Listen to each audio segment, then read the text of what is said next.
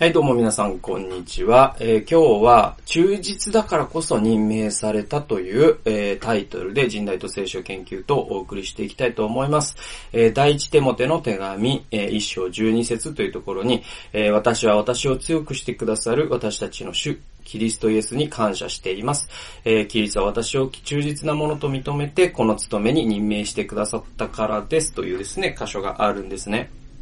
で、まあそこからですね、あの、僕はなんかこの朝、それ、これを読みながら、で、まあ、テモテへの手紙っていうのは、そのパウロにとってテモテっていうのはですね、すごく、まあ、弟子なんですよね。直弟子なんですね。その直弟子に、そのパウロが自分が召された経験を語るっていうのは、その主に召されるということについてうん、テモテに教えたかった。そしてテモテという人は、ちょっとですね、あの、手紙を読むとわかるんですけれども、あの、ちょっとですね、気の小さいところがあった人なんですね。だからそのテモテに、まあ、パウロがこう、励ましの意味を込めて、えー、こう、使徒であること、神に従うものであるということの真髄を教えるというのが、まあ、あの、牧会書簡とも言われるんですけれども、そういう書簡が、まあ、テモテへの手紙なんですね。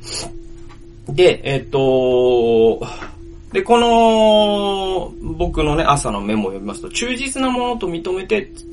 勤めに任命したっていう順番が僕はすごく心に留まったんですね。で、えー、っと、読んでいきますと、私たちは勤めに任命されたのだから忠実でなければならないと考えがちだと。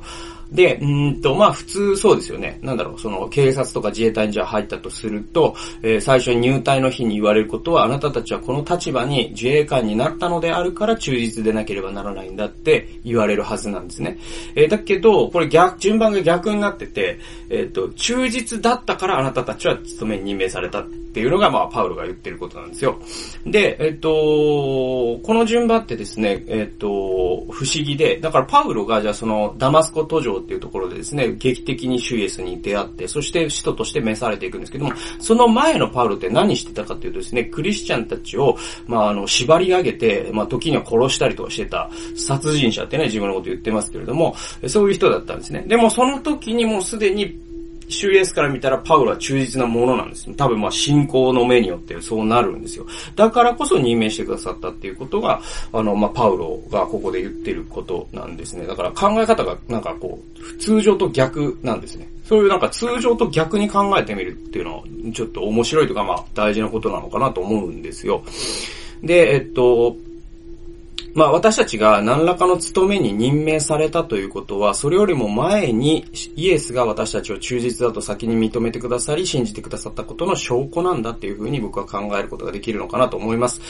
で、私たちがまだ何もしていない時からキリストは私たちを忠実なものと認めてくださったんだと。でね、まあ僕はあの、こういうキリ、えー、教会に使える、えー、宣教の働きをね、12年してきてですね、学んできたことの一つは、あのー、なんかこう成功の基準っていうのが、多分その、こういった仕事とはかなり違うんだっていうことが、うん、まあ僕のその12年の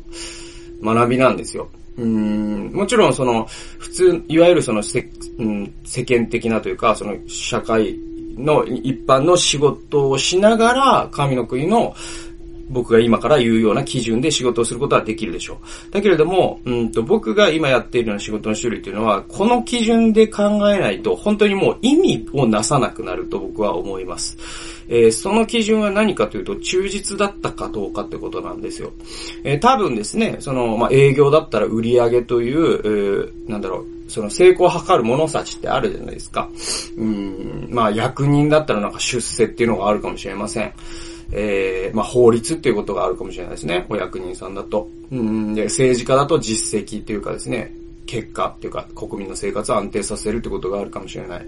えー、っと、まあ、会社の経営者だったら、その会社を大きくしていく、事業を大きくしていく、成功させていくってことがあるかもしれない。えー、料理人だったらですね、美味しい料理を作るってことがあるでしょう。えー、でもですね、多分僕らがやってるような、その教会に使える働きっていうのは、多分そういった物差しっていうのは、あくまで副次的なもので、ほとんど意味も、意味がないと言って、言い切ってしまってもいいぐらい意味がないように僕は思います。えー、それぐらい忠実かどうかだけが僕は大事だと思っています。で、それは僕がその、まあ、聖書から学んできたことでもあるし、僕の先輩や、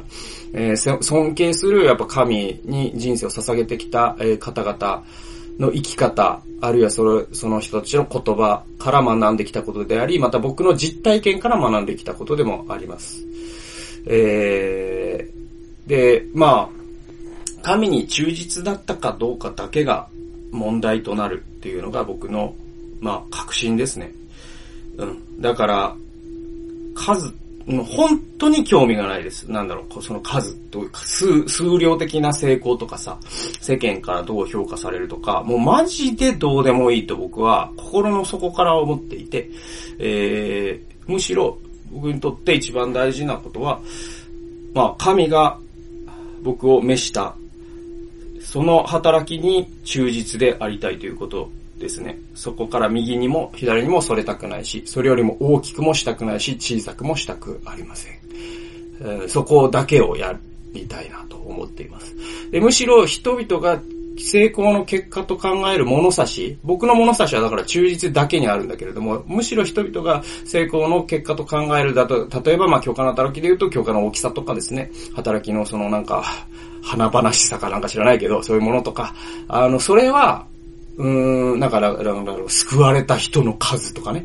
はい。あの、そういうのをなんか僕なんか物差しに使うこと自体が下品だと僕ごめんなさい思いますけど、あごめんなさいね、なんか心を返した方。で、で、あのー、まあいいや。で、あのー、そういうことなんですよ。あのー、だから、忠実だったらいいなと僕は思ってて。で、あの、結果っていうのはじゃあ何かっていうと、それはもう神の領域に属すると思ってます。あの、うん。そう思ってますね。そんな感じ。だから、僕がどうこうすることではないと思ってるので、本当にどうでもいいんですよ。だから本当にどうでもいいっていうのは、人が救われなくてもいいって思ってるわけでも何でもなくて、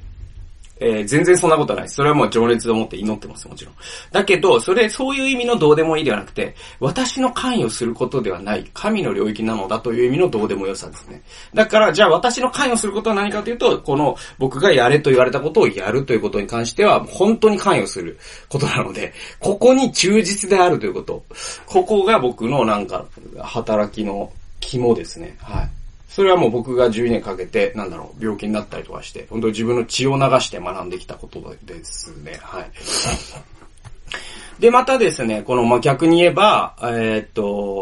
逆に言えばというのは、その、今は、その過去からみ、今を見たんだけれども、今から未来を見ればってことですね。今から未来を見たときに、まあ、100年時代って言われるじゃないですか、今ね。人生100年時代と言われるんですけれども、その100年時代の人生で、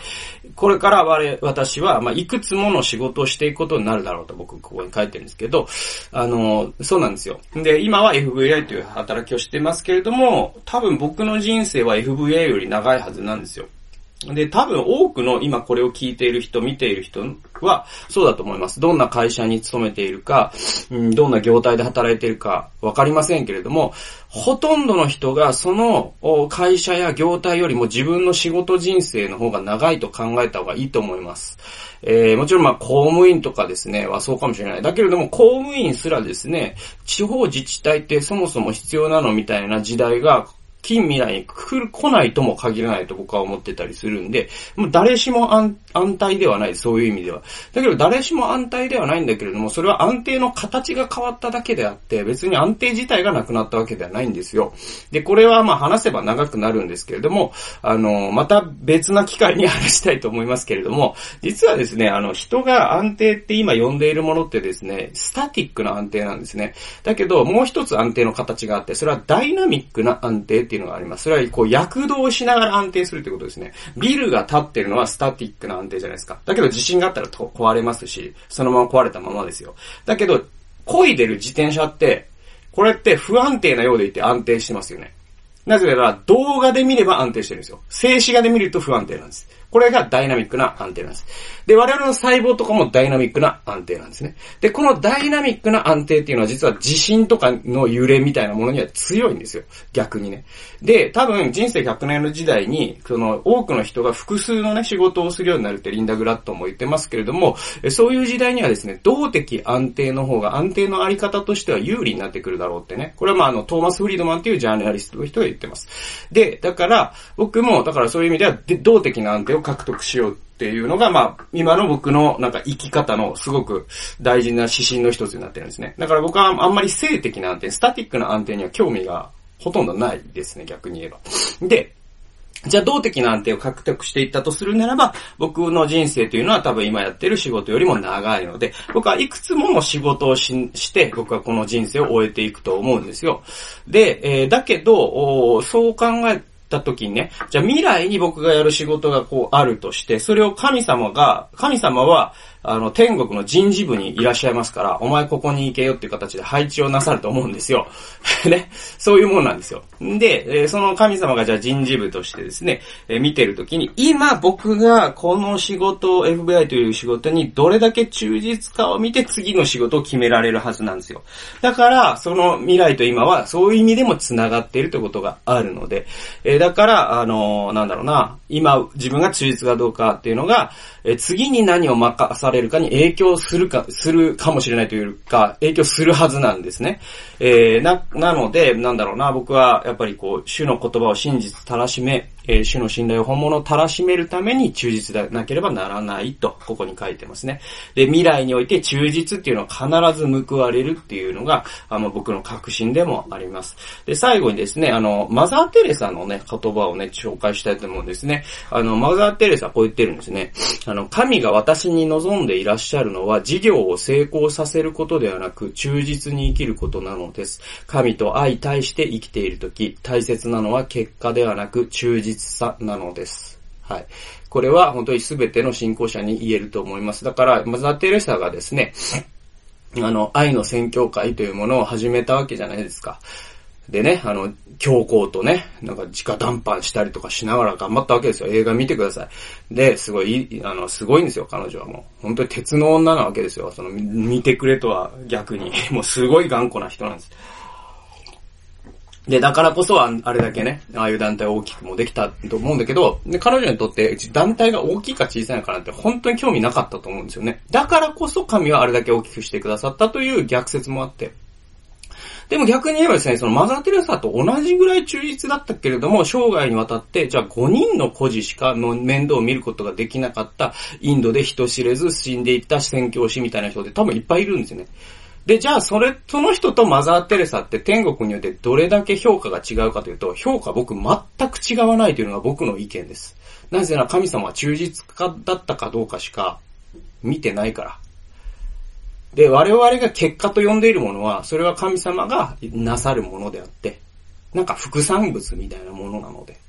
あの、そういうふうに考えて僕は、えー、生きることを、まあ、この、うん、信仰者として20年とかかけて学んできたことであるし、教会に使えるという10年の中で学んできたことでもあります。で、これは、あの、たとえその教会の仕事をしてなくても、言えることなんじゃないかなと思いますよ。というのは、そのビジネスをしていて、その、えー、その事業の成功こそが成功だという物差しで見るとですね、えっ、ー、と、忠実であるということが二次的なことになってしまった場合、何らかのモラルハザードですね。何らかの、本当は、法律には触れてないけど、本当は人を幸せにはしていないと分かっているような事業に、をやるかどうかみたいな、あ選択肢があった場合、もし忠実だ、神の前で忠実であるということが成功の物差しになっておらず、えお金が儲かるということが成功の物差しになっていた場合、多分やる方を選んじゃうと思います、思いますね。えそうした場合、まあ、天国でその人の評価は、ちょっと疑問符がつくということになるわけですよ。はい。なので、あの、忠実であるということ。忠実だからこそ任命されたということは、また逆に言えば、今、忠実であるということが将来において報われるということでもありますので、そういったことをですね、まあ、パウロから今日は学んだという、そういったデボーションでございました。はい、えー、最後まで聞いてくださりありがとうございました。それではまた次回の動画及び音源でお会いしましょう。さようなら。